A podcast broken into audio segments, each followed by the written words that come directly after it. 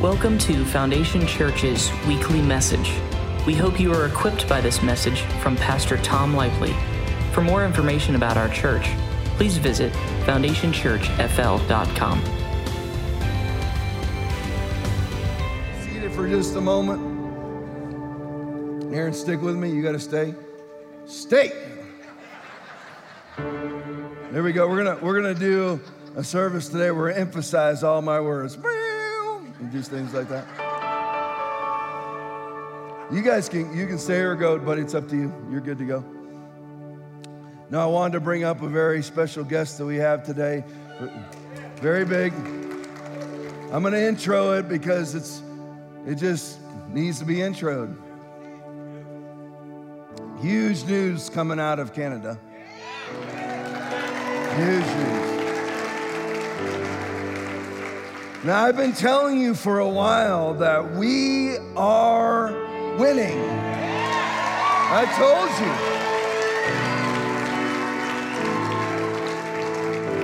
told you. Who's we? Who, who, who's we? The body of Christ. Those of us that have stood, those of us that have said no when you're supposed to say no, and said yes when you're supposed to say yes, those of us who don't comply, who are the restraining, we are winning. We are winning. I'm telling you that it's true. I'm telling you that it's true. We're winning. We're good. Lord, we give you praise. Lord, we give you praise. We are winning. It's worth standing. It's worth saying no. We're winning. We are winning. I'm telling you, big news out of Canada. Arthur, just so you know, Arthur Pulaski's wife is here today. She's going to come up and talk to you. Marzena is here. She's in the front row right here. Blonde lady sitting next between the two other blonde ladies. Everything that they said about Arthur Pulaski, they've now had to say was illegal. Everything they did, everything they did was illegal. We're winning. He's winning. Amen. Everything. Get out. Get out. Get out, you Nazi. Amen. The fines were illegal. The fines were illegal. The arrest was illegal.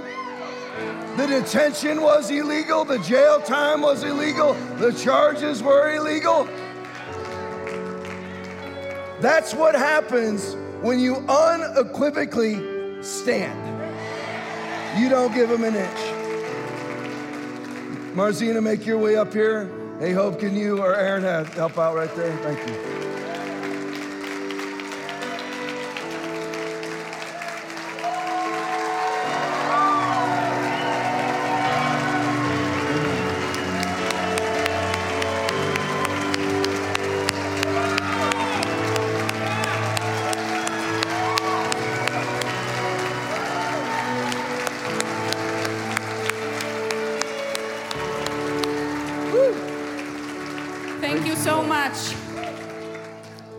Yes, you can hear me.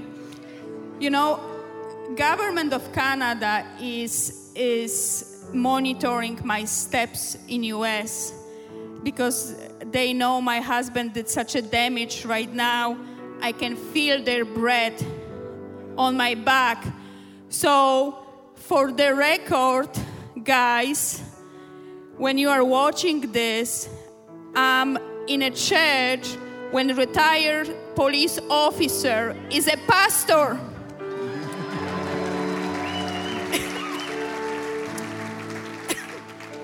Because shame on them.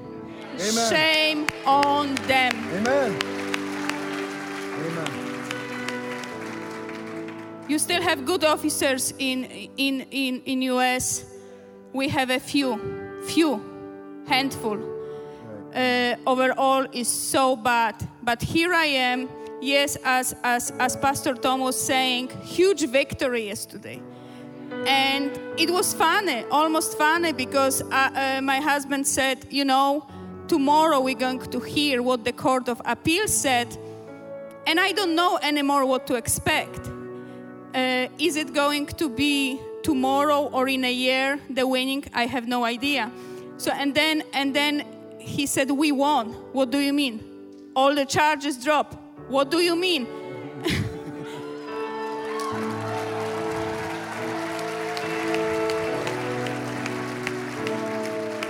So for you to understand, we are still on a hook uh, with the with the Montana border.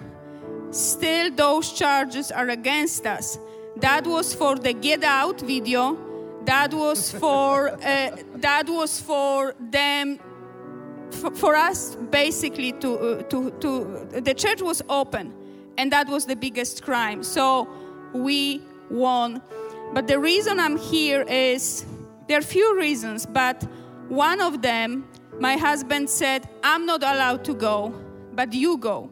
So I'm here with my son. He's not here right now. He's at Turning Point uh, conference, yeah? Yep. And, and I'm too old to be there. So he's there, I'm here. And let me tell you, I was not allowed to come here. How about that? So Canada right now opened their border, but U S said, no, but we are closing the border. I don't understand that game. Maybe somebody one day can explain it to me. It's a payback. You guys closed the border for us, now we are closing for you. But we are here, we came here on diplomatic papers because we are testifying against government of Canada. Amen. And Amen.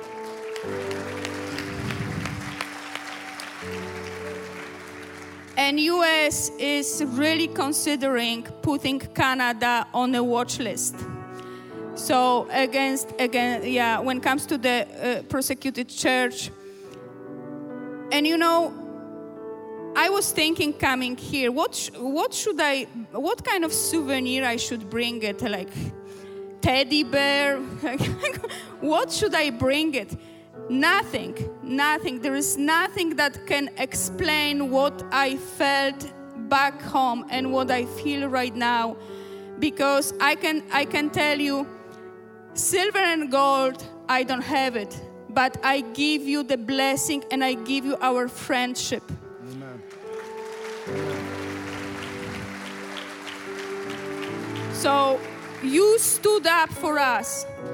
You stood up for us, and let me tell you, we felt those prayers. Amen. Amen. We knew it, we are not alone. Back, back five and ten years ago, it's so hard when you fight in your country, when you fight in your city, and you are just alone. And people are leaving you and they are mocking you and they say, what this crazy Pavlovsky is saying, Canada is such a beautiful free country, and we were alone. But now our stand, more and more people are recognizing in Canada, but especially in U S, especially in U S.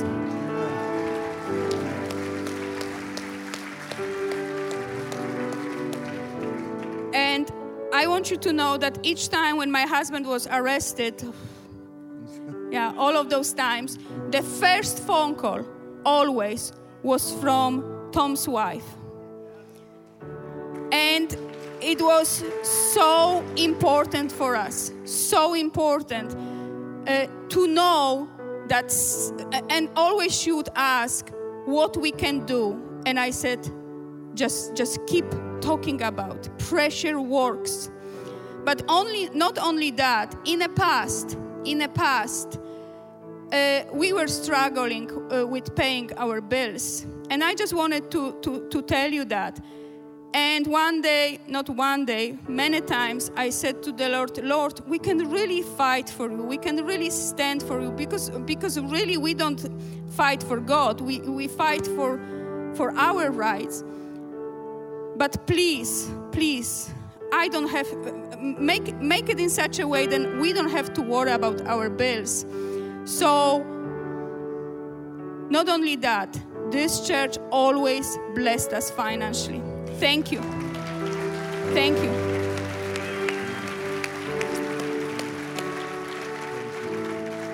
So I don't know if if American church realize, because you know your skeletons, you know your shortcomings, but overall right now, I don't know if you realize how powerful force you are. Powerful, powerful. Powerful. Uh, the way the way the church here in U S is operating, I don't want to focus on skeletons right now. I know them and you know them. But the way you're operating, you understand that that you have to be loud. And you have to, and, and, and yes, this is very important, but also what goes online, it's important. Very, very important. And I I can't even I can't even explain what I feel right now. Uh, people are asking me, tell us your story. I uh, tell tell us your, what did you go through as a woman, as a wife? Let me tell you this, it was extremely hard. It was extremely hard, but we, here I am today with smile on my uh, on my face. We won. And we are pa- more powerful uh, than ever. So, so it was hard, but God kept us together.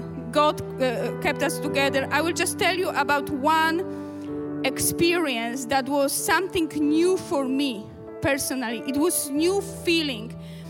It was the fact that my ministry, my mission, Uh, with everything else, I had to run street church and, and church in a building and, and ten thousand other things.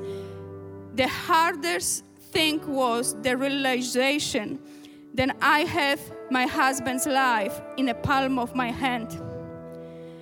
It was, it was God-fearing experience. Because my ministry, uh, my husband was twenty, quickly I want to explain to you, my husband was twenty-three hours a day in in solitary. twenty-three hours for one hour, sometimes a little bit more than one hour. If they had a good day, it was one hour and a half or two. So he would use this time uh, for shower, calling his mother, me, and a lawyer. So sometimes I would have twenty minutes, sometimes forty with him. And in those twenty minutes, I have to give him thread of hope. And I don't know if you realize uh, uh, uh, that responsibility. Imagine you don't have your computer, you don't have your phone, you don't have a, a friend, a car, a congregation. The only person that is out there, it's you. And, and, and I knew it. I could crush him or I could lift him up. And And this is God-fearing experience. And all of us, at least one in our lifetime, we, we, we're going to have it. Uh, we have that, such a power over our children. We have it. We can completely crush them, or we can, we can raise them high. Uh, unborn, another one. Uh, somebody in a hospital. So I had that power. I had that power, and every day for fifty days he would call me, and and sometimes we would whine together, sometimes we would pray together, uh, but always, even though I was weak, I could point at Jesus. I could point at, at Jesus, and Arthur would ask me question: How is uh, how is the family? How is how, how how is the church? Did people already forget about me? Because you know how it is when. After three days, after a week, people are moving on. They, they, they are moving on. For our congregation to be all those days in the front of jail and protest, it was something. It was something.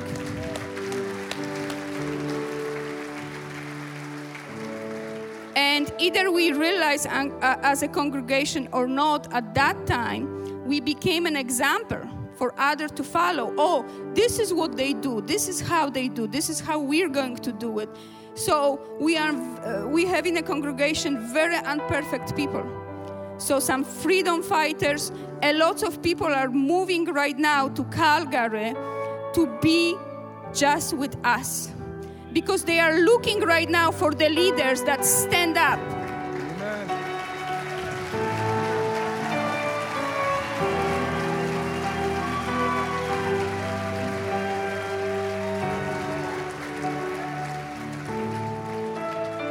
And let me tell you what is happening in Calgary. Every church that was closed or they had Zoom, right now people are coming to us and they say, I cannot even listen their sermons. They lost authority. Amen. That's why people are going to come right now to the pastors that have this authority, because, because now more than ever in a history, past history, since two thousand uh, years, we see who is who.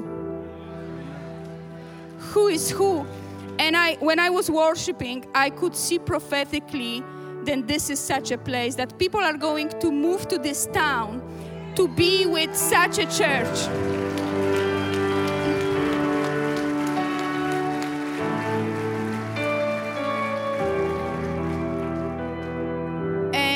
I wanted to tell you, pressure works. Pressure works. Thousands, thousands of phone calls to jail, to our city officials, to, to, to government, to Trudeau. They were so upset. They were so extremely upset. And if they knew it, I'm coming here, I, I'm sure they will broke my leg or something. And here I am, because I still can. Thank you so much. And thank you.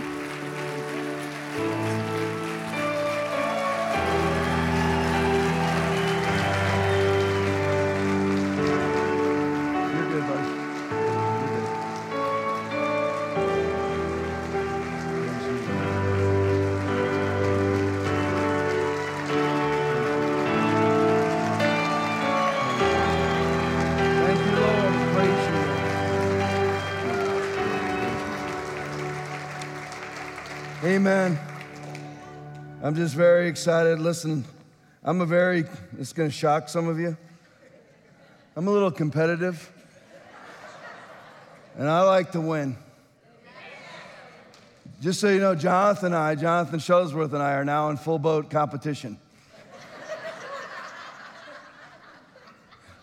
He challenged me the other day. He said, you put out your crowd pics of your church, and your church is bigger than mine, but I'm coming, and I'm going to pass you. And I said to Jonathan, I sent back to him, I said, you know, even though it took you six months to get to five hundred people, and it took me sixteen years to get to five hundred people, that does not deter my confidence. Bring it on. And I like that Arthur Pulaski's kicking their rear end. I like it. I enjoy it. Now, thanks be unto God, which always causes us to triumph in Christ. It's expected. And I'm glad. And there's still more charges that need to be dropped, and we're going to pray that they are. Then they will be. Because you know what? They're scared of the real church. The real church is the restraining. You know what floors me still about about Christians? And I love you, even if you think this way. People think I don't love them because I'm hard on them. You know, in football, the worst thing in the world that could ever happen to you is that your coach stops screaming at you. That means they just don't care anymore. You're going to sit on the bench the rest of the year, and whatever happens, happens. But what, what I, I, I just, I'm astounded by Christians that think this is political. I, I really am. Like, I give my COVID updates, and Christians are like, well, that was great, but I'm glad that he got to the message. It's all the message. How is, how is this political to you that when Paul was arrested, Peter was arrested, John was arrested, Jesus was arrested, that when you see your brothers and sisters in Christ being put in custody because the church caved, how is that political to anybody? The reason why people call it political is because they're COVID cavers and they don't want to hold themselves responsible for what they did. Instead of simply going, you know what, I blew it. How many of you say that regularly in your life? I do. I blew it. It wasn't good. That's what you do now. If you're somebody who strapped a mask on your face, understand that you helped to get Christians arrested. Because if you would have stood, they would have been so terrified of the church, they never would have dared. Does everybody understand that? You will never comply your way out of chains. Chains do not respond to compliance. You have to stand. How this is political for people, I don't know. Well, you talk about vaccines. Why do I talk about vaccines? Did I ever talk about measles before? Mumps? Polio vaccines, even the flu vaccine. I ever said, listen, I've never taken a flu vaccine in my life. I'm people, you know, I've heard church people come out. Well, you know, I got to go in and get my flu vaccine. All right. You think I? You think I just start breaking out Matthew sixteen nineteen? Why don't you just bite it? I do and I don't. It depends on whether it's an open door or not. But I don't start preaching about vaccines until there became what? A vaccine passport, which directly correlates to Revelation chapter thirteen, where now people throughout the globe can't buy, sell, trade, or travel without their Q R-coded mark of the beast on their phone. Still in place in the European Union, still in place in New York City, still in place in Israel, still in place in Australia, still in place in Canada. Why is Arthur Pulaski not here this morning? He wants to be here. Why is he not here? He's not allowed to buy, sell, trade, or travel without his Q R-coded mark on the beast. They call it ArriveCAN. ArriveCAN in Canada.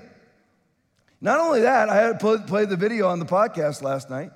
It's a woman standing at the counter, I believe it's at some airport in Canada, but she's like, you know what, why do I have to go into quarantine? She's quadruple vaxxed. She has her vaccine passport, but she doesn't have the app on her phone that's ArriveCAN. I thought it was all about your health. She did everything you said. She locked down, she masked, she vaxxed once, vaxxed twice, vaxxed the third time, vaxxed the fourth time. You couldn't grab your ankles any further down your ankle. There's no further way to bend over. It's still not enough for them. Because it's never been about your health. It's about, it's about getting to the vaccine passport. It's about getting to control. And see, vaccines are just one venue. What are they doing now?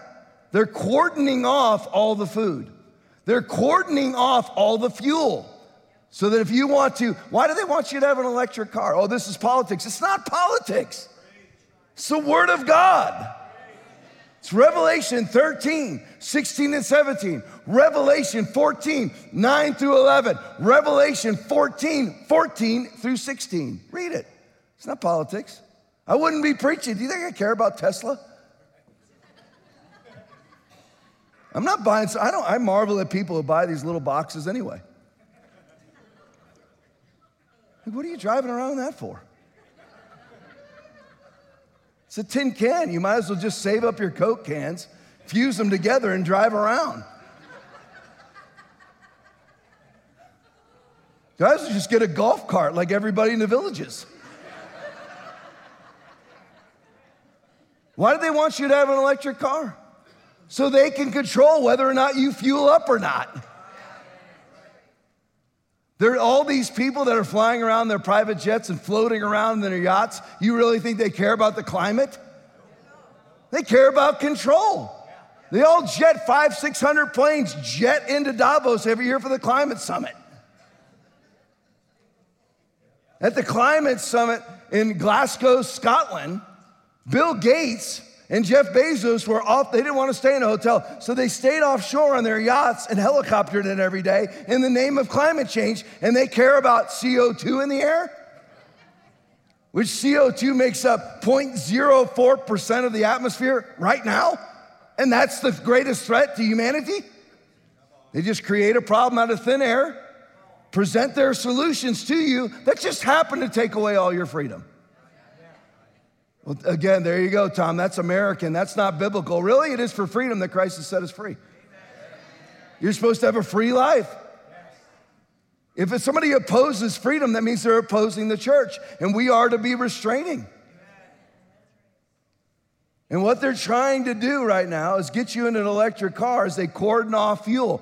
Oh, it just happens to be that we no longer produce fuel in the United States of America. It just happens to be that we shut down the, the, the pipeline, the Keystone X L pipeline coming down from Canada. And you know what? You see, you have, how many, how many, how many barrels is that per day? Does anybody know? eight hundred eighty thousand barrels per day coming out of Canada. Shut off. Shut off. Why would that be? Why, why would you do that? So that you force people into another, another behavior that you want them to be in. You force them to do it. So then you know the freedom is being able to drive around in a car. No. Freedom is being able to have a firearm. No. So what do they do? They shut down. Think about, think, if there's no logic behind it and it's all nonsensical, there has to be a nefarious purpose. If you have a vaccine mandate in place because you want to slow the spread, and the vaccine itself does not stop transmission or infection, explain to me the reason behind the mandate. Right? That's the purpose behind these things. It really is that simple. So they shut down the X L pipeline, and so you can, you can, you, the eight hundred eighty thousand barrels per day are cleanly moved throughout the, throughout the, throughout the United States, right? Clean, right down a pipeline. There's no, there's no carbon emissions. So what did they do instead? Shut down the pipeline and ship it in. The most eco-unfriendly thing you could do on the planet, not that I believe in any of that garbage, is to ship things. And the next worst is to bring it in by train. So instead of a pipeline, that's what we're doing. What's really happening in Saudi Arabia right now is we have our president go over and talk about ankle grabbing. What's really happening in Saudi Arabia has absolutely nothing to do with their oil production. It's all about their refining capacity. Do you know that? What good is oil if you don't refine it? Well, none of us are going and getting uh, barrels of oil and pumping them into our car. It has to be refined into gas. Well, we've shut down all, we've shut down such a large amount of refineries in America, we don't have the refining capacity. They're actually going over there because Saudi Arabia is building refineries. So not only are they producing the oil, they refine the oil. Same thing's happening in China. It's all about, and I, it's politics, it's not politics. They're trying to get it to where there's one source of each major need in the world, so that there's only one way to get it, and the only way, just like Jesus is the only way, the devil always counterfeits who Jesus is. So you'll have to come the devil's only way.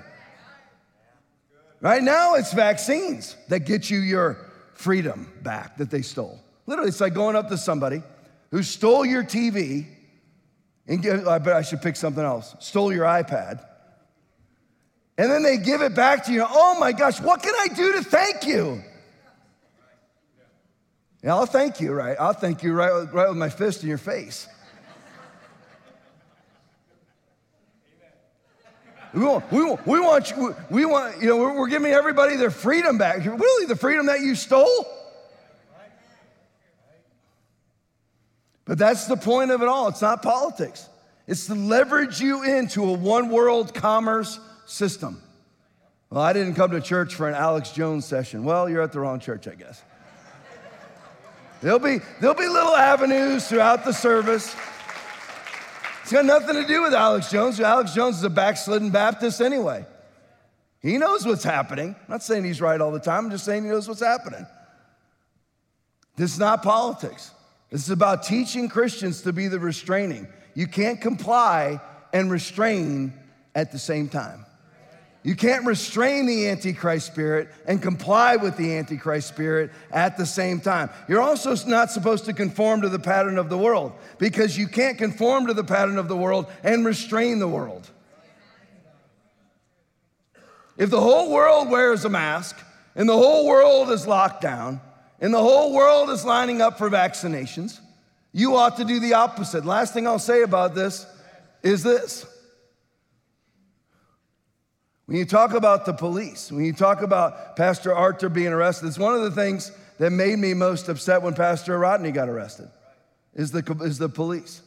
So Marzena, she talks about the police and how there aren't any good police in Canada. I agree with her. There aren't. There's hardly any. Certainly isn't any really good national police in the United States, if you know what I mean. Why do the police do this? Why would a police officer making a middle-class income in Canada sacrifice all that they swore to protect and defend? Same thing happened in, during the major COVID. There's plenty of Americans that got arrested for not keeping six feet apart and wearing a mask. Why would police officers do that? Do you know what it is? Now I'm going into the message, sort of. The love of money. No, it can't be. That's only for rich people. It doesn't say, doesn't say rich people are the root of all evil. It says the love of money is. Oftentimes, the people who love money the most are the poor and the middle class. I'm middle class. They'll do anything to defend that life, anything to preserve that life, even attack the very thing that provides them that life. Attacking the social fabric that enables them to have that life. When you go and start arresting pastors, it's not gonna happen. It's not, they're not gonna come for you, police officer. They're not gonna come for you eventually.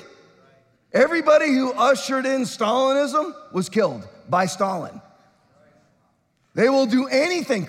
Christians do it all. That's what, that's what the whole church did. Pastors were terrified of losing what they had. And for all intents and purposes, most pastors are middle class, maybe upper middle class, I don't know, or lower middle class. The full gamut. They'll do anything to preserve it. I'll say what needs to be said. I'll do what needs to be done. You want us masked? We'll mask. You want us locked down? We'll lock down. Just give me my P P P money so that we can sustain. Sustain what? A giant pile of manure? You have to unequivocally stand in their face. No. It's not politics. If you don't, you will be wearing that Q R code on your forehead or on your right hand. If you can't stand now, you won't stand then. It's a ninety-nine percent survival virus. What are you gonna do when they say, you know what? No food unless you take the mark. What are you gonna do? You have to stand. And you have to stand now. Let me teach you how to do that. Sin is the deal. Sin, S I N. And people are like, what is that? I know, that's the modern church. There's people in here looking at me right now. You're new. We talk about it here at this church because sin is the deal. Well, you, you don't want to be sin conscious. You want to be grace conscious. Not a Bible verse. Lump that in with Hillary Clinton's It Takes a Village. Same thing, made out of thin air. No, no, be, who told you not to be sin conscious? Where, where'd that come from? Certainly didn't come from the Bible. And if Jesus is the word, John chapter one, verse one, John chapter one, verse fourteen, First John chapter five, verse seven, Jesus is the word. There is no delineation between Jesus and this. Well, I, I believe in the peaceful Jesus who would never open up the desert floor and swallow his own people. Well, you believe in the wrong guy. You, you've made up your own Pharisaical Jesus that you worship like an idol. You made up your own. Make sure that every bedrock of what you believe is the Bible. Not what you think, not what sits well with you, because there's a way that seems right to a man, but its end is the way of death, Proverbs fourteen twelve. Make sure that it is the word of God that you are standing on. And I am telling you, sin is the deal. Jesus Christ came into the world to save sinners. So sin is a big deal. That's First Timothy chapter one, verse fifteen. Here is a trustworthy saying that deserves full acceptance. Christ Jesus came into the world to save sinners. Well, you don't have to talk about that right now, Tom. We're all in church. Really? I don't need to talk about sin in here? I certainly need to hear about sin. Anybody else? A lot of people need to hear about sin, and it's a life and death issue, literally, that they hear about sin right now. I was going to say at the beginning, you know what, sin is a big deal, but that wasn't big enough. Sin is the deal. Sin is the deal. And we have to look at sin the way that God does. You're like, Tom, this is very rudimentary. Obviously, we were not very solid in the evangelical movement since most of the church closed. Something was wrong. There was something wrong with the bedrock foundation of the church. What was wrong with the bedrock foundation of the church? When something is presented to you, you go to the Word. What do you do when somebody comes up to you and wants to badmouth me today? Go to the Word.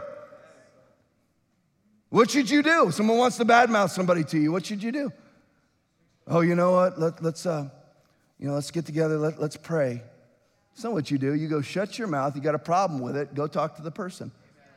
It's very simple. It's Matthew chapter eighteen, verse fifteen. Moreover, if thy brother shall trespass against thee, go and tell him his fault between thee and him alone. If he shall hear thee, thou hast gained a brother. Is that what you do? A lot of people are going to burn in hell for all of eternity that are absolutely shocked because they're going to find out that gossip was a sin. Whoops. Man, I had adultery down, murder down, wasn't a liar, but I was a gossip.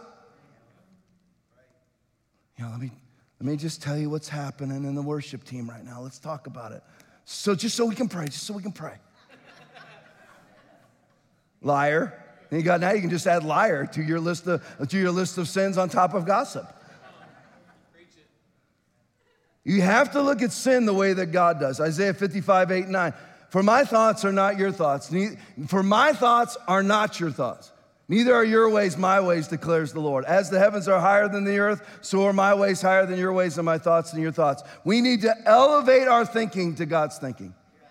When it comes to sin, do we look at sin the way that God does? Are his thoughts higher than ours when it comes to sin? Because we have the mind of Christ. We have the ability, First Corinthians two sixteen, we have the mind of Christ. We have the ability to think like him. All we have to do, it's as with anything. If you want healing, all you have to do is be willing. If you want victory, all you have to do is be willing if you are saved. We have all of his stuff. Every spiritual blessing in the heavenly places is ours. Ephesians one three. Philippians two five says this, let this mind be in you, which was also in Christ Jesus. First Corinthians two sixteen, for who has known the mind of the Lord, that he may inform him, but we have the mind of Christ. So we have it, right? We have it. How does God look at sin? Psalm chapter five, verses one through seven, it says, give ear to my words, O Lord. Consider my meditation. Hearken unto the voice of my cry, my King and my God, for unto thee will I pray. My voice shalt thou hear in the morning, O Lord. In the morning will I direct my prayer unto thee and will look up. For thou art not a God that hath pleasure in wickedness, neither shall evil dwell with thee. The foolish shall not stand in thy sight. Thou hatest all workers of iniquity. Thou shalt destroy them that speak leasing. What is leasing? Gossip. Running your mouth behind people's backs. Thou shalt destroy them that speak leasing. The Lord will destroy the bloody and deceitful man. But as for me, I will come into thy house. In the multitude of thy mercy and in thy fear will I worship toward thy holy temple. That's how God thinks about sin. He, wait a minute, Tom, wait, wait, wait. It can't be. The foolish shall not stand in thy sight. But I, I was told beautiful the mess we are. That God, God loves our eccentricities. God loves our, that we're not perfect. That's not true. God gave you the blood of Jesus so he, he could look upon your perfection. So all your imperfections were removed. He didn't, he didn't give you the blood of Jesus to stay in sin. He didn't give you the blood of Jesus to stay in carnality. Thou, the foolish shall not stand. Thou hatest all workers of iniquity. What? He hates the workers of iniquity? I was always told God hates the sin, but not the sinner. Not a Bible verse. Whoops. See how, oh, Tom, that's, you're not allowed to be a contrarian to the modern theology. Absolutely am. Absolutely am, without hesitation. Thou shalt destroy them that speak leasing. The Lord will abhor the bloody and deceitful man. This, you know what? This, this offends me. You see all the people walking out right now? This offends me. Yeah, see what I mean? They can't handle the gospel. It really, they can't, you, in the modern church, they cannot handle. This offends me. It doesn't matter. You'll still be held accountable for it anyway. It can offend you all they want. It doesn't matter if you're offended. It doesn't change anything. You'll still stand at the white, great white throne judgment. It doesn't matter whether you're offended. It doesn't matter if it works a nerve. Sin is sin, and you will be held accountable for it. Who's walking out of here right now? Unrepented sinners who want to be called Christians. What kind of, what kind of storm did I walk into? This is what every church should be.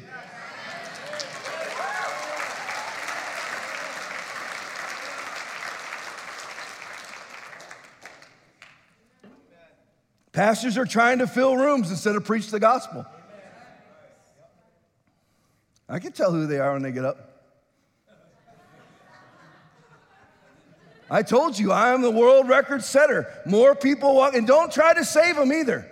Let them go. John six fifty-three through sixty-seven, many of his disciples went back and walked with him no more. Jesus did not set up a team. You know, what Pastor Tom meant was that. Do not be my mediator. I said what I said, and I mean exactly what I said. Well, most people would not actually have a guy that wouldn't be confronted at the door. The guy waved at me when I was leaving. Most pastors would never do that. I do. I don't care. It's exactly this. He got exactly what he needed to hear. And he decided to, this causes, um, people are like, yeah, but that's not peaceful. Peace on earth, goodwill to men. Not a Bible verse.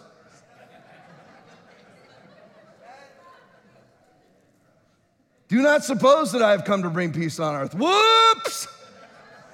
Do not suppose that I have come to bring peace on earth. I did not come to bring peace but a sword. For I have come to turn a man against his father, a daughter against her mother, a daughter-in-law against her mother-in-law. A man's enemies will be the members of his own household. He who loves father or mother more than me is not worthy of me. He who loves son or daughter more than me is not worthy of me. He who does not take up his cross, crucify himself, and follow me is not worthy of me. Let her walk out the door. I don't want to crucify myself. Well, of course you don't. And you've been massaged for the last fifty years inside the church, people telling you you're addicted to pornography. Nobody says a word to you and you think you're going to heaven. You're not. Yeah, but I said a sinner's prayer when I was eight years old at V B S. Doesn't matter. You're like, man, I never heard anybody preach like this before. You should. You should.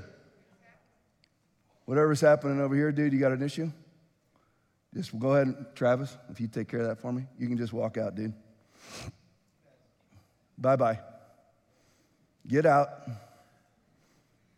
You get out or the cops will be taking you out, so just go. There we go. We'll just wait for that to be done.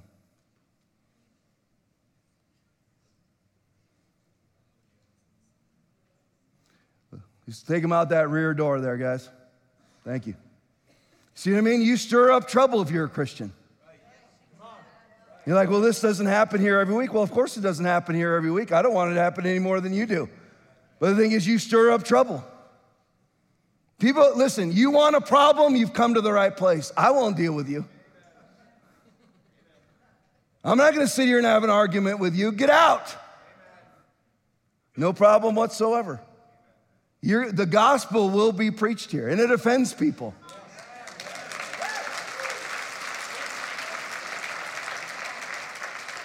Well, I don't believe that God is like that.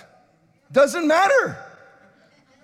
It doesn't matter that you don't believe it, because you'll still be held to that goofball right there. He will be held to this standard.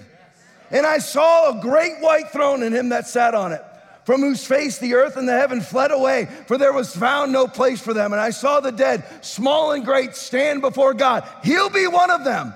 Because just as man is destined to die once, and after that, they will face judgment. Yeah. Hebrews chapter twelve, verse six. He can mock all he wants. He can try to stand up against me all he wants. He's gonna die, and he'll stand before God. Yeah.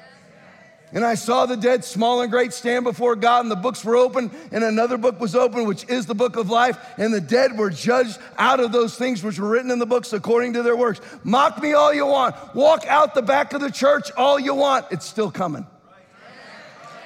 It's still coming. Man, this is this is old school gospel. This is, shouldn't be old school. How is this? How how's the Bible old school? People often wonder. They come to the church. They're like, "Yeah, we've been coming for a couple weeks." Well, we'll see if you make it. I hope you do, because I ain't. I'm not preaching one thing here that's not the Bible. And about ten people walked out so far. I told you, I'm a world record setter. More people walk out in the middle of my messages than you'd ever seen before in your life. And most pastors would back off because of that. I'm not motivated. I'm not motivated by people pleasing at all. I'm compelled by the Holy Ghost to the living God to preach the gospel. And we will preach it. And all those people that walked out this morning, I guarantee you. See, there's still a few stragglers that come into town that believe that this is still Fellowship Church. That's probably them. We had a man that called the office and wanted marriage counseling because he thought it was Fellowship Church and this is his home church. How can this be your home church when you haven't been here since bare minimum of February?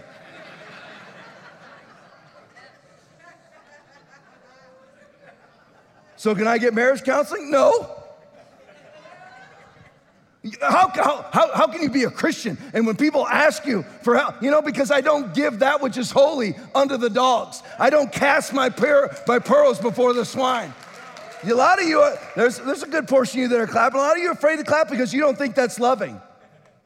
Do not speak in the hearing of a fool, for they will despise the wisdom of your words. Proverbs twenty-three nine. Give not that which is holy unto the dogs, neither cast ye your pearls before swine, lest they trample them under their feet and turn again and rend you. Matthew seven six. Jesus calling people dogs and pigs. This is why the church caved. They don't know how to be the lion of Judah. All they know how to be is a lamb. You're supposed to be lion and lamb. I'll train you. If you want to be trained, I'll train you. Because I will never give an inch. Never. Not an inch. If Pastor Rodney wouldn't have been arrested, I don't know what would happen to this state. DeSantis won by eleven thousand votes over Andrew Gillum in this state. eleven thousand votes. That's, I mean, I'm, I'm glad you guys are happy DeSantis won, but eleven thousand votes? Man who was found in a hotel room with naked male prostitutes and drugs. That was almost the governor. What would have happened then? Would have been a bunch of us carted out of here in handcuffs. Well, I just don't believe that God is like that. It doesn't matter that you don't believe it. It really doesn't matter. It's like it doesn't matter if you're offended. What does it matter?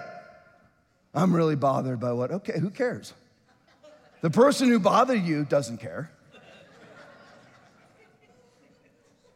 Many of you right now, you're carrying wounds around, and the person who wounded you doesn't care.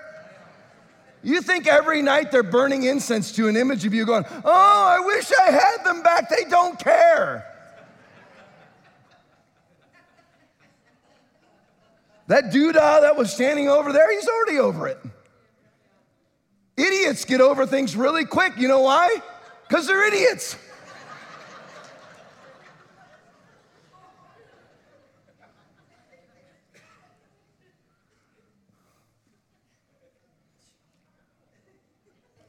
I refuse, I refuse to be like mainstream churches.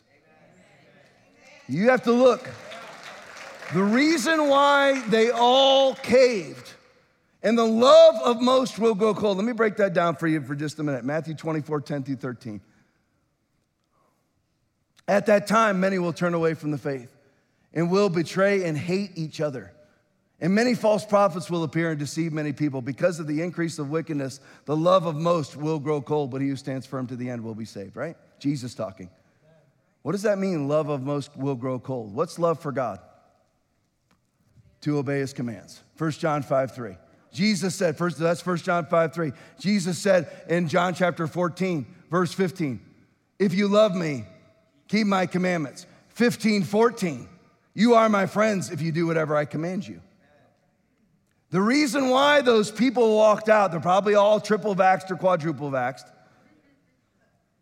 all COVID cavers, is because they don't have this foundation. They've been butt kissed and boot licked their entire Christian life. Please stay in the church.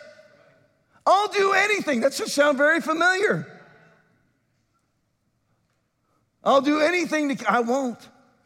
I love you way more than the one who kisses your butt.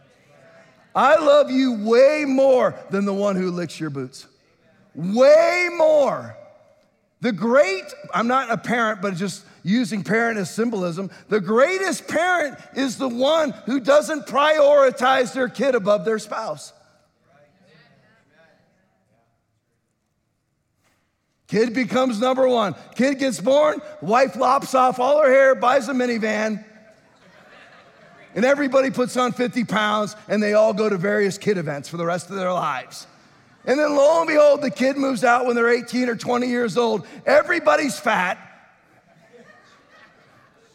Their diet consists of fruit roll-ups and juice boxes.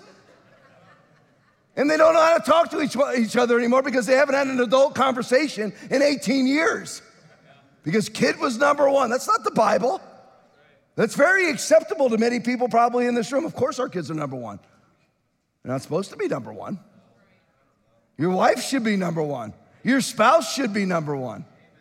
Just the spillover effect from having a godly marriage will make you a better parent than prioritizing your kids. It's the same thing inside the church.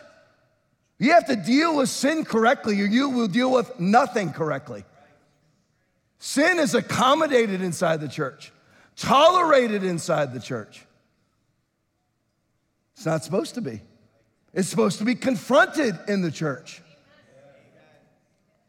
The sinners should not feel comfortable sitting in here this morning. I know they don't. They all got up and left.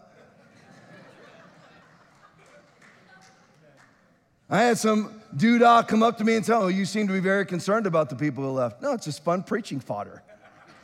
I don't care. Thousands and thousands of people in Northport alone did not come today. I feel bad for them. I'm certainly not bothered by it. I'm kind of, I've, I've turned into a mega night owl for a long, well, I have been a mega night owl for a long time, so that makes it sound like it just happened. So like right now, I, I mean, I, I went to bed at, I don't know, five, five thirty in the morning today. So I'm mildly tired right now. You think anything that happened this morning? Because I'll run out of gas here in about three hours. I'll sit on the couch right when I get done eating my twentieth chicken wing and my fourth slice of pizza. And I just finished my Slurpee after I dumped Coke on top of my Slurpee. When I get done with that, I'll fall asleep. These people don't affect me at all. I'm not a respecter of persons. I look at people, for the word of God is quick and powerful and sharper than any two-edged sword. They don't want the surgery. All those sad, pathetic people that walked out of here had the opportunity to respond to the gospel and chose not to. Don't let that be you. Don't let it be you. I want you to remember something this morning. Sin is sin. Everything else is not. See, I'm actually going to be nicer in my own mind. In my mind, I'm an incredibly nice person. Don't pop my bubble. I won't let you anyway. Sin is sin. Everything else is not.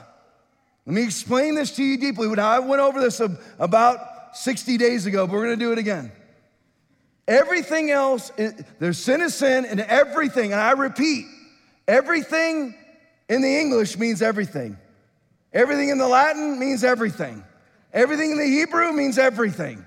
Everything else is not. In the church, we like to call every failing sin. It's not correct. Sin is special. There are things that are sin that are failings, and there are failings that are not sin. Sin keeps you out of heaven. Nothing else does. Nothing else does. Now, here's the problem with preaching this. There's always a problem with preaching something. What's the problem? Weird people.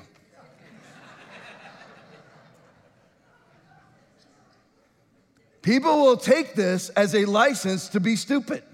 Well, Tom said, they do. I, it comes back to me. Wives come in and tell my wife that my husband said, Tom said. I am not licensing you to be stupid. Just because it isn't sin.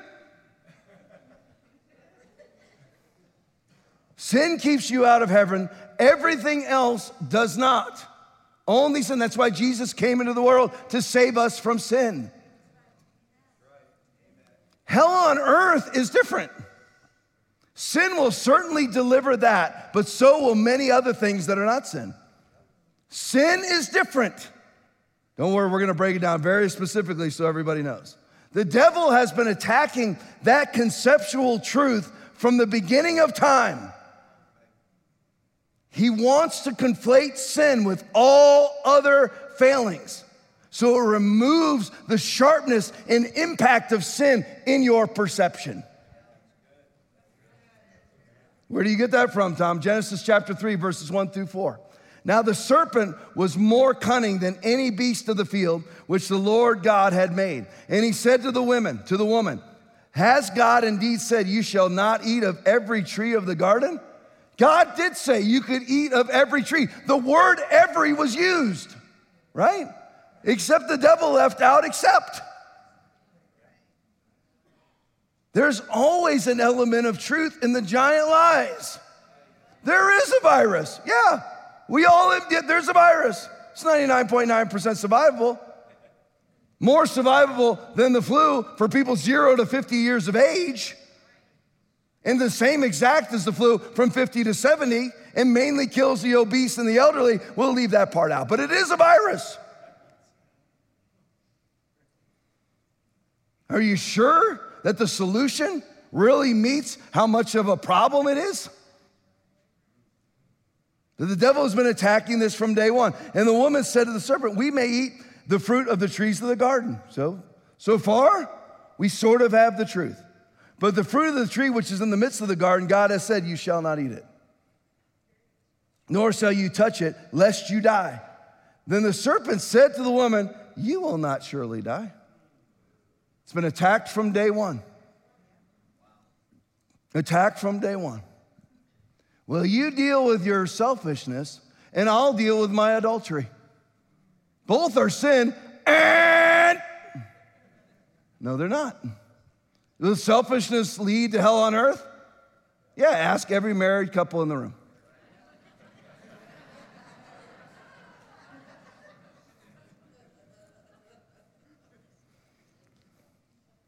One sin, what is not? But can't you eat of all the trees in the garden? They're all the same. Wrong. Sin is sin. Everything else is not. Even incredibly stupid, self-impulsive, self-centered behavior is not sin in and of itself. My husband's just a self-centered jerk. He's not going to hell for that. He may be laying the groundwork for going to hell. You've got to understand that. Otherwise, you don't know how to respond to anything. If you don't know how to respond to sin, how do you respond to sin? Process it?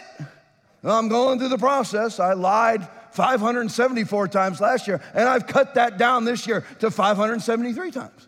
In five hundred seventy-two more years, I'll lie no more. I'm in the process. Nobody's perfect, not a Bible verse. Now, selfishness is a process. It's going to take you time to unselfish yourself.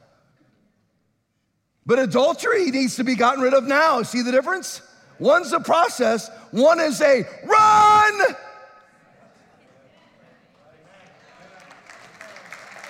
That's why people walk out the back door.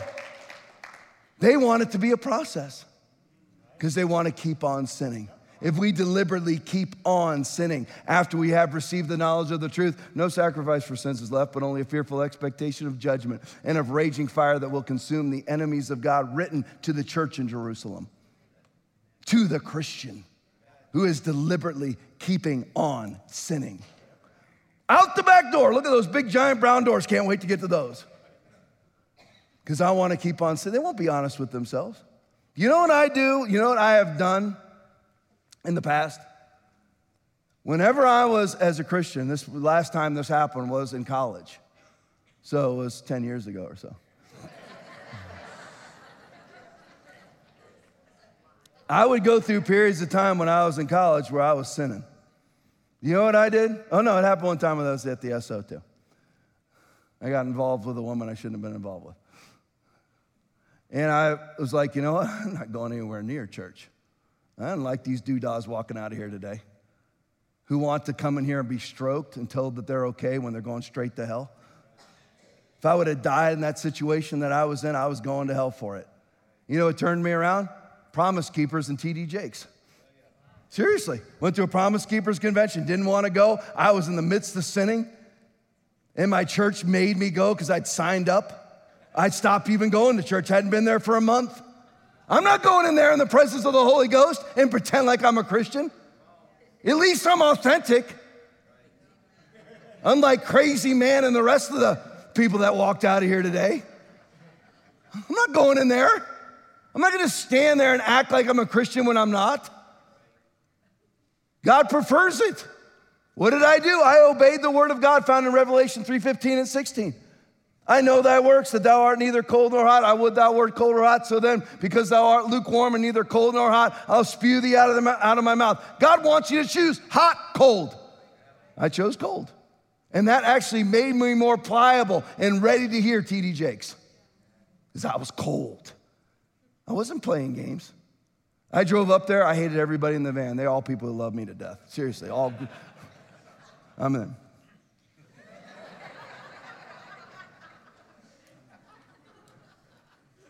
This is before I had a brain in my head that I would have just gone up and got a hotel room. We all slept on the floor of a gymnasium at a church.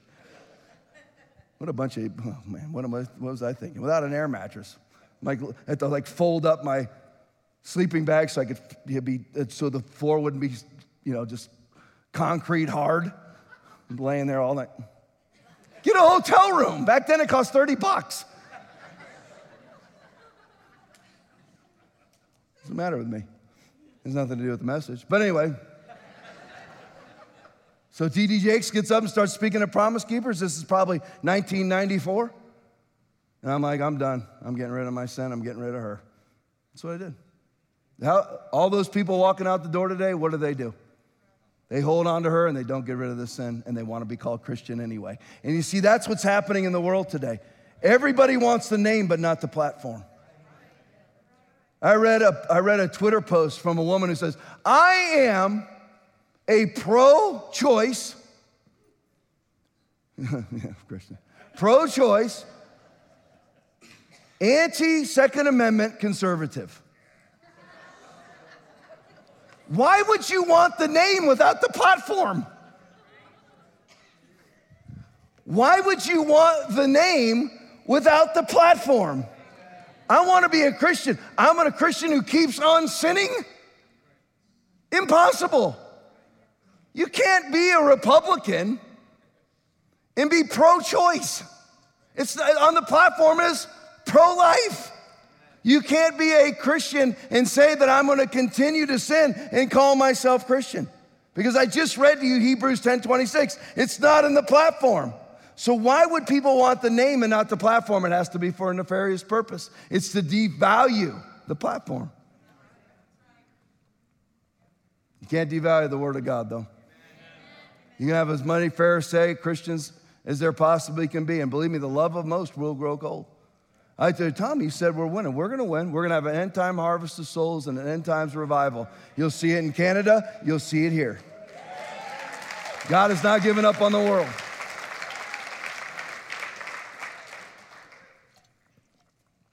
People are moving to that crazy pastor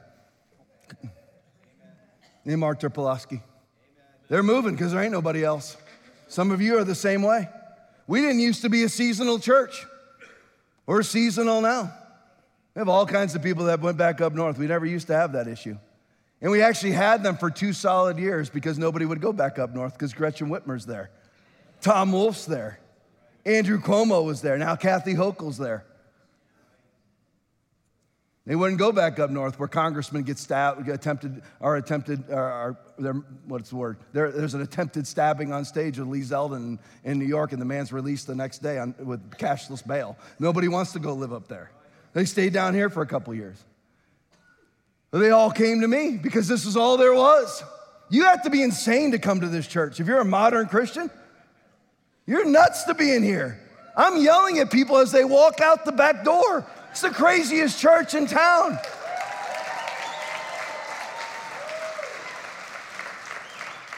Only Jonathan Shuttlesworth and Rodney Howard Brown do things like that. Oh, those are my mentors. That's correct. And I was do- I did it with, with or without them. I've been that way from day one. You try to leave a service while Rodney Howard Brown's praying over people. Try it sometime.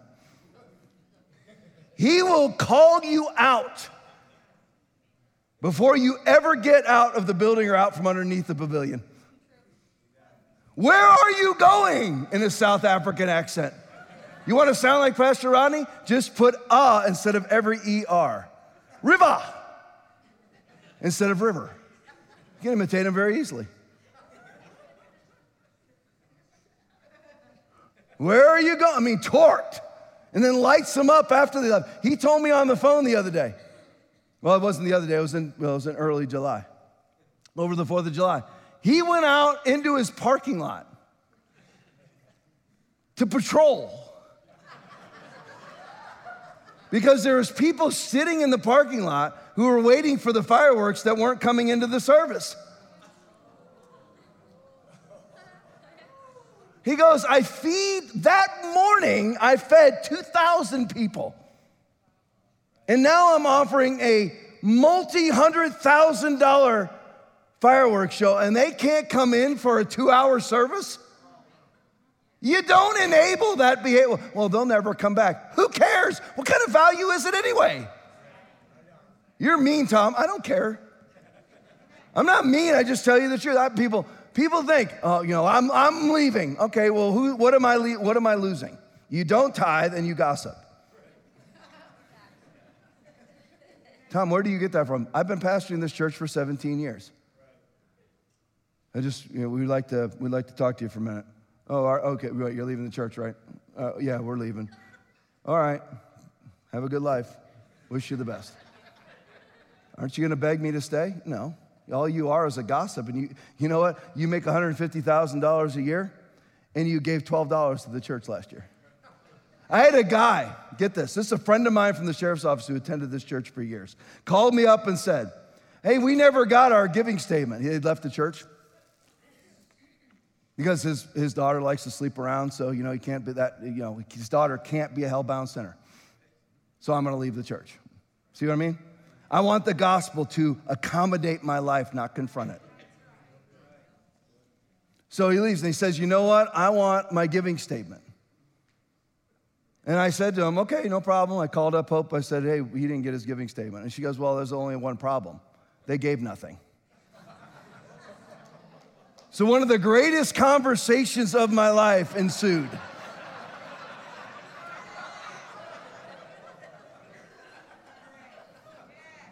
I would love to send you, would you like me to send you a statement with zero point zero on it that you can give to the I R S?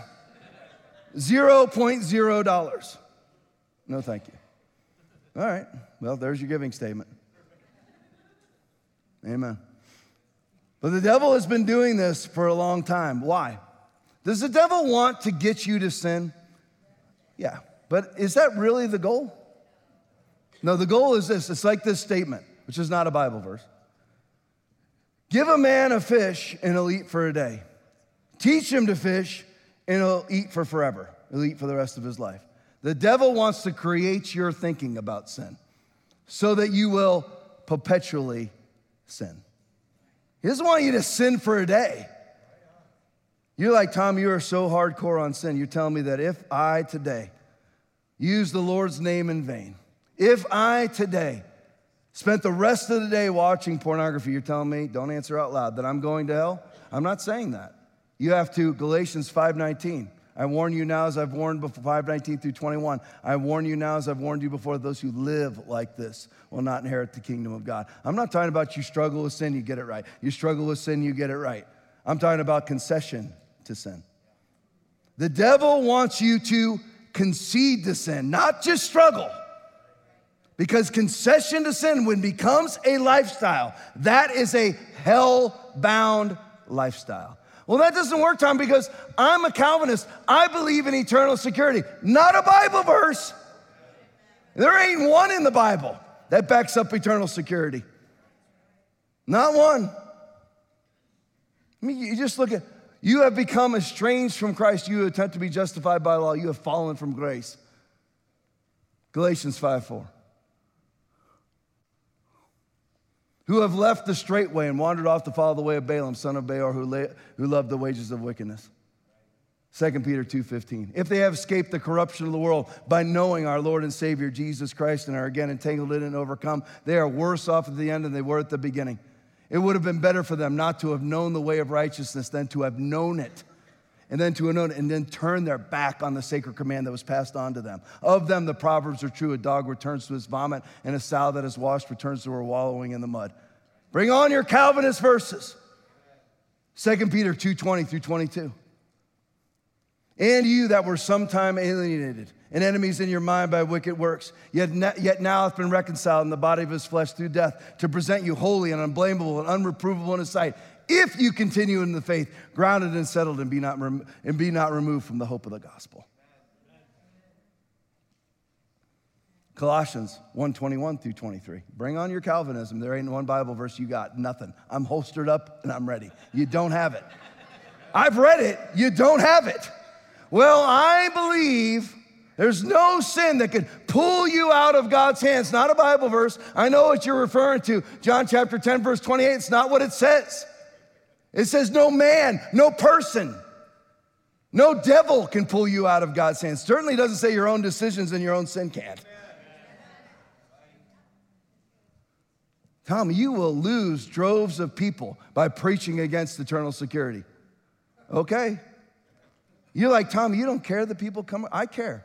I care whether people come or go. I care about the truth more. See, that's the key. That's the key to life. That's the key to life. We'll, the, one of the things that, uh, that the world system is trying to get in place right now is to get you to say the opposite of what your eyes see. I am looking at Leah Thomas, whose name really is Bill.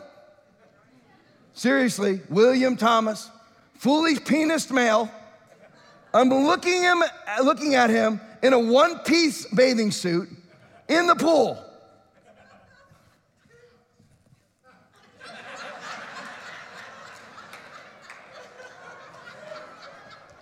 Man, you can tie up whatever you want to tie up. You can go get your transgender clothes and underwear at Target all you want. You can't hide the lump.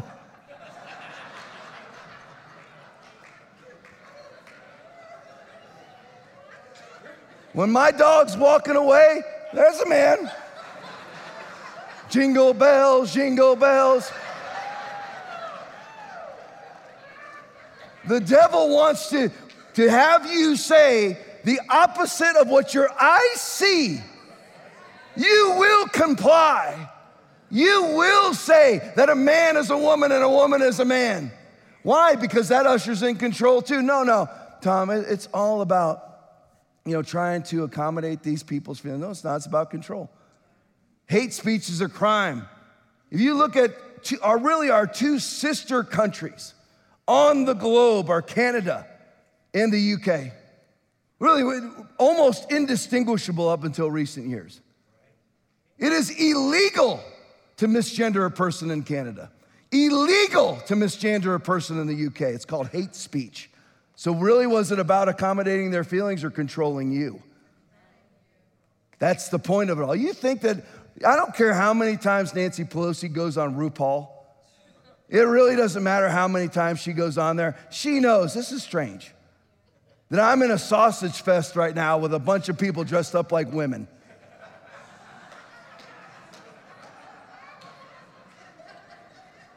She knows it's weird.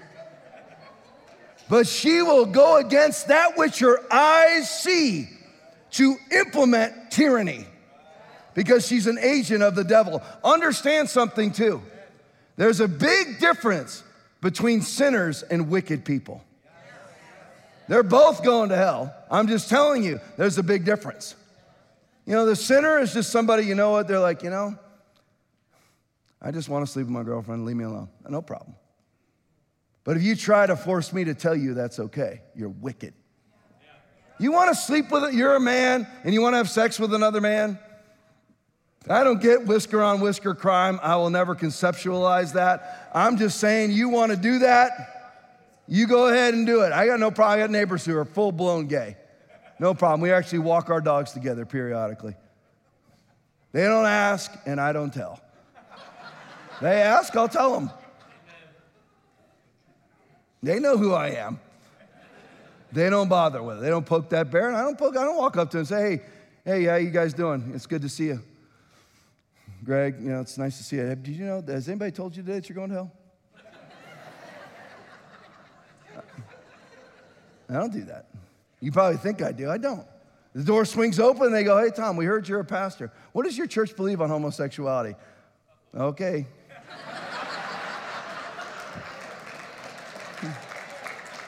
Here it comes.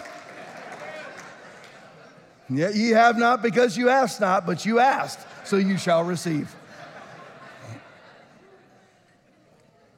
The devil wants to set you up to keep sinning.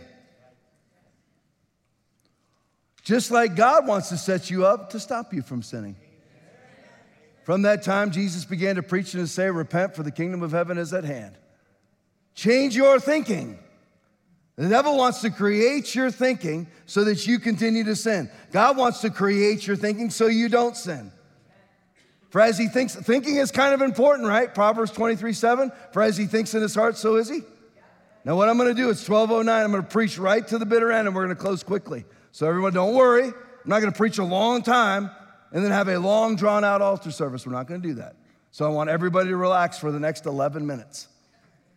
Can you do that? All right. People are, listen, as many people who are worried about the clock, I have as many people outside, don't, don't even mention the clock. We'll stay for forever. I know that's not everybody. When in Rome, I know who I'm preaching to. I'm preaching to Americans. I know it's twelve oh nine. I don't get hungry till one o'clock. That's when it kicks in. And when it kicks in, it kicks in hard. I understand who I'm preaching to. Thinking is important, right? Do not conform any longer to the pattern of this world, but be transformed by the renewing of your, your mind. Thinking is important. How you think is incredibly important. When, that, when Jesus is basic, his first statement of his public ministry was to get people to change their thinking, then thinking is important. Perception is everything.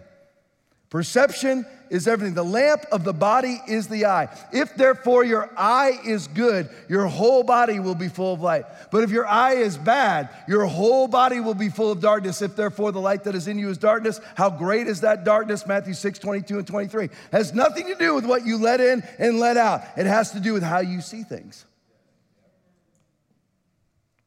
It has to do with how you see things. The verses before that are, lay not up for yourselves treasures on earth where moth and rust doth corrupt and where thieves break through and steal, but lay up for yourselves treasures in heaven where neither moth nor rust doth corrupt and where thieves break through and steal.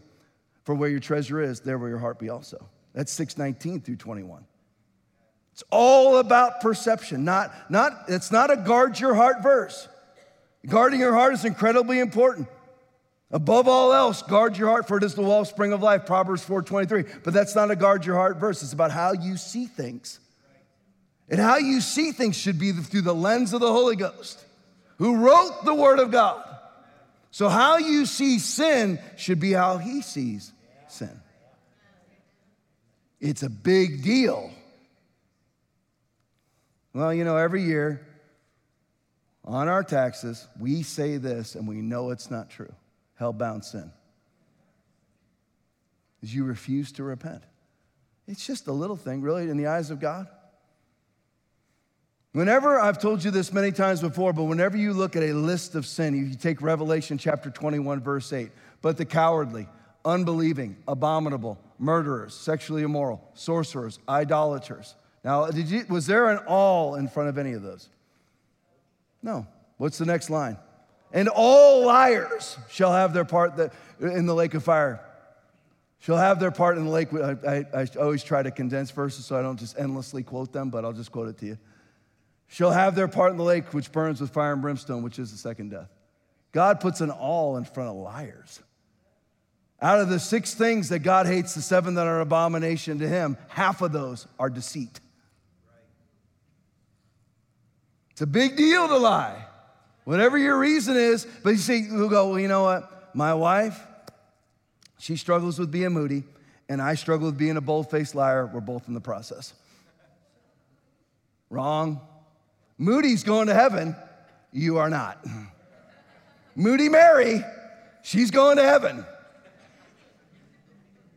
She may be impossible to live with, but she's going to heaven, and you'll be looking up at her begging for a little drop of water on your tongue. And she was more intolerable than you. But we've learned what we, what we, what we do in the church is we have a Pharisaic idea, a false idea of what love is. Love is to, to, to not talk about people's sin. It's an attribute of God not to confront. Who told you that? There's been generations lost. Parents lose their kids because their daughter comes in with a boyfriend. They know that they're sleeping together. They won't say anything because they want to be Christ-like. How is it Christ-like to allow your daughter to fornicate? Most Christians think that's Christ-like. It's not Christ-like. It's anti-Christ-like. See how quiet it is in here? Just listen, look at me, look at me, look at me. Be like me. Just don't care. Let it go. Let go or get dragged. For do I now persuade men or God, or do I seek to please men? For if I still please men, I would not be a bondservant of Christ. Let it go. Just let it go. Amen, Tom. I'll say amen myself. When in doubt, love yourself. I'll, end to, I'll head towards the end with this, the art of conflation. This is the devil's goal. I told you that I was going to be nicer. I never got to the nice part, so here's the nice part.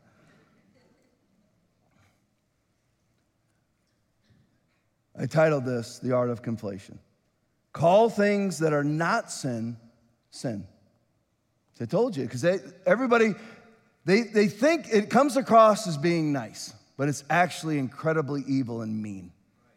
To call things that are not sin, sin, it's mean. so that sin itself is no different than any other failing. See, the entrance is this. The entrance to the mind, the entrance to the heart is to call things that are not sin, sin. So that eventually you get to calling things that are sin, not sin. The entrance is the virus. The end game is the mark of the beast. The entrance actually seems somewhat innocuous. Oh, listen, two weeks. Give us two weeks. Two weeks to flatten the curve. I mean, so that all the E Rs that are being overrun, that my secret photographer went around and filmed for me, that we're not overrun. E- Inglewood, not overrun. Venice, not overrun. Tampa, not overrun. But it appears to be innocuous. You know, it's, it's just a very plastic thing. Two weeks to flatten the curve. When we enter into August, we'll be at twenty-nine months of fifteen days to flatten the curve. Jefferson County, Kentucky, Kentucky, which is a red state, is implementing their mask mandate again. L A, full mask mandate again. It's coming again. And the latest study that just came out, I put it on the podcast last night, Tom, why do you always have to throw COVID in? Because I can't help it. I want you to know because they're coming again. Right now, the greatest existential threat to your life is what? What's the latest agenda? What is it? Heat. Heat. Suddenly, it's summer. Ah!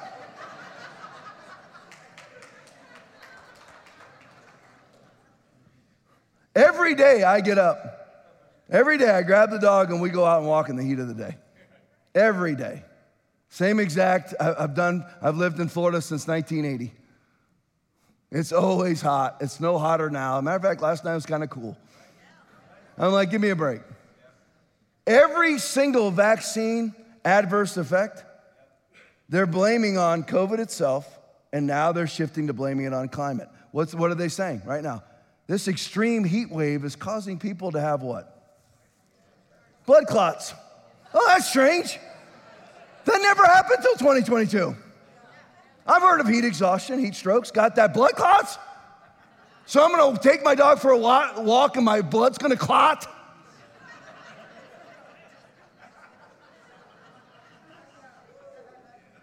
The la- here's the absolute latest one. You know what they're blaming on, uh, blaming for causing heart failure now? Because everybody's dropping dead from heart attacks out of the blue. I gave a list last night, thirty-three, forty-four, N F L, former N F L football player, former N F L college football player, finding bodies everywhere, suddenly dying. And now what they're saying is a hot shower causes your heart to stop. I'm not kidding you. World, the World Health Organization deemed yesterday that it's now an international, monkeypox is now an international medical emergency. Monkeypox? Monkeypox, for all, intemp- for all intents and purposes, is impetigo for homosexual people. It's really what it is. But now it's an international medical emergency. It always starts with an innocuous start. But the goal is something far bigger. I do, we just call everything, you know, we, even though we know it's not sin according to the Bible, we just call everything sin. It's to take away the impact of sin itself. That way people aren't repenting, they're processing. We're just in the process. Now I'm self-centered, whatever it may be. I'm working on that. Here's my list for you. I'll close with this. I'll give you a list of sins. Galatians five nineteen through twenty-one, ready? Adultery, fornication, uncleanness, lewdness, idolatry, sorcery, hatred, contentions, jealousies, outbursts of wrath. I hate that one. Rant, rant, struggle time, struggle time, outbursts of wrath. So you know what I do when I have an outburst of wrath? I don't say that I'm in process. I told you guys a couple weeks ago, I'm a very transparent person, drives my wife nuts. She's like, don't you have to tell everybody everything. I know, can't help it. Whatever comes into the beautiful mind comes out of the beautiful mouth. I smashed my phone in a fit of rage. My third or fourth device that I've smashed in a fit of rage. Seriously, as the pastor of this church, all as pastors of this church. So I look at, I could say, you know what, I'm in the process. You know, Hope struggles with not apologizing. She does. She's not going to hell for not apologizing. If I don't return from my outbursts of wrath, I'll be looking up at her going, why didn't you apologize? No.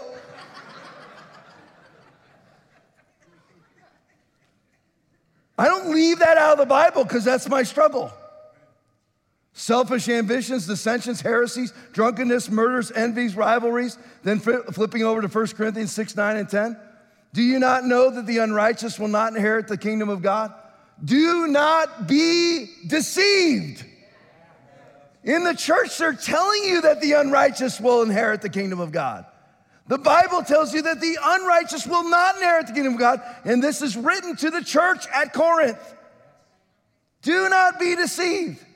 Neither fornicators, nor idolaters, nor adulterers, nor homosexuals, nor sodomites, nor thieves, nor drunkards, nor covetous, nor extortioners will inherit the kingdom of God, period.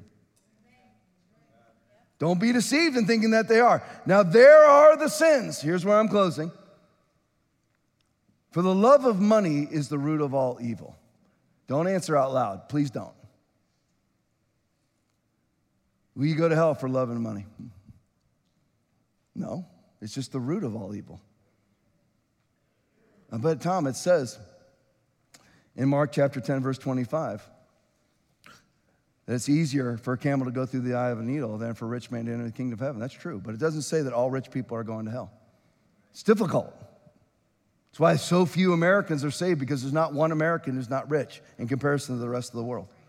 People have no idea what poverty is. We really have no idea. That's why police end up so damaged, is that police, firefighters too, but firefighters have their calendars that everybody buys, so everybody loves the firefighters. But cops end up so damaged because they live in a septic world. People don't know what the world is. They really don't know. They really don't. The love of money will not send you to hell. Are you laying the groundwork to go to hell? Absolutely. How about arrogance? Going to hell for arrogance? No. You work on your arrogance, and I'll work on my lying. Two very different things. Both stupid. See, now that's where people are going to come in. I'm going to get a message from my wife this week that she talked to another wife in the church. I've been confronting my husband about how arrogant he is, but Tom said that he's not going to hell for it, so he's just going to keep on doing it. You're an idiot.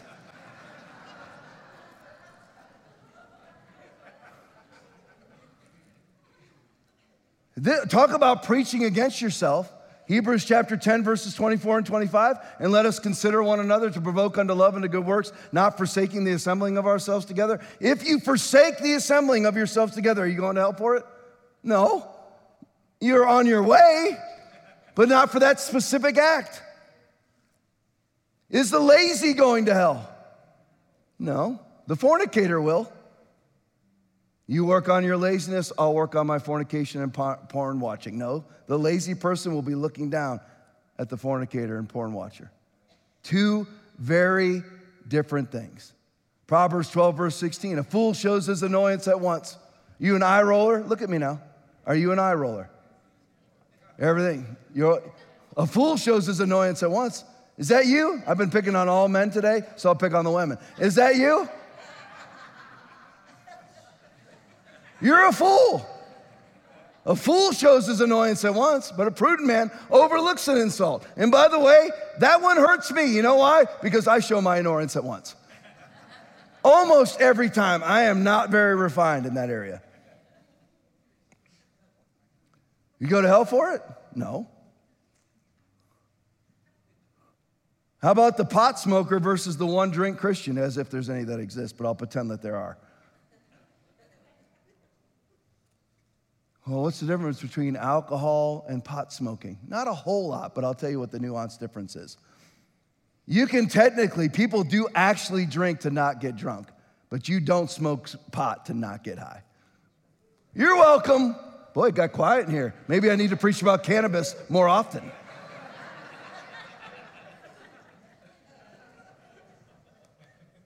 One is very different than the other.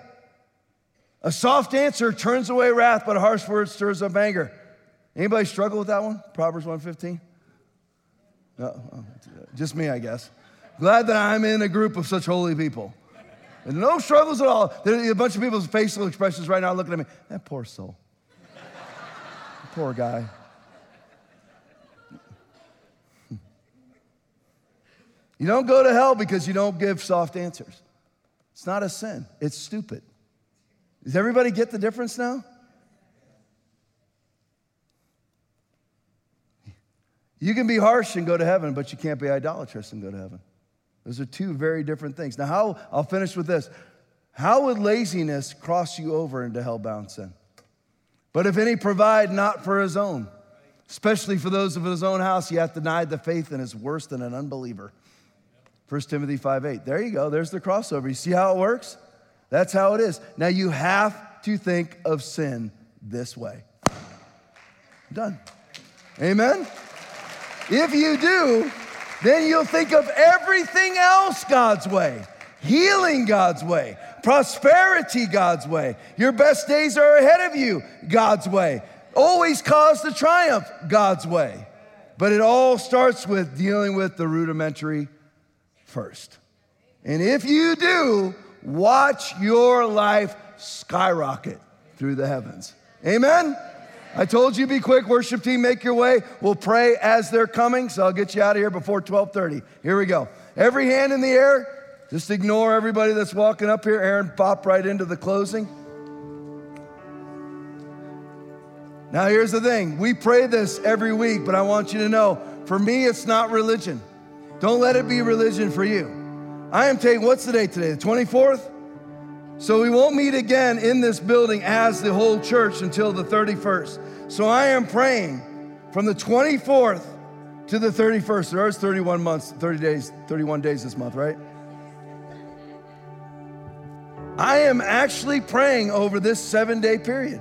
Really am. That God opens the windows of heaven upon you. That you are victorious in every second of your life.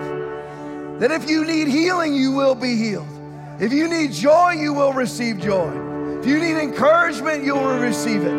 The doors will be open and doors will be closed for divine appointments. Praying for it all over you, that this week would be an unbelievable, great week for you. Let's pray over that together. Father God, we pray over one another. And I pray over my brothers and sisters in Christ right now. And I pray that Monday would be great. Well, that today would be great. Monday would be great. Tuesday, Wednesday, Thursday, Friday, and Saturday would be great. Doors would open. The windows of heaven showered upon them, Lord.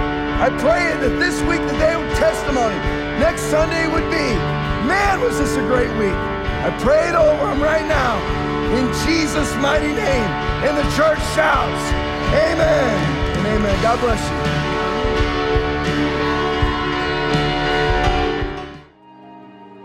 you. Thank you so much for joining us. We know that when there are this many people in person or watching online, that there is a chance that some have not started a relationship with Christ. If that's you and you would like a relationship with Jesus that washes away the stain of sin, you will need to start by repenting of your sin, confessing with your mouth that Jesus is Lord and asking Him to be the Lord over your life.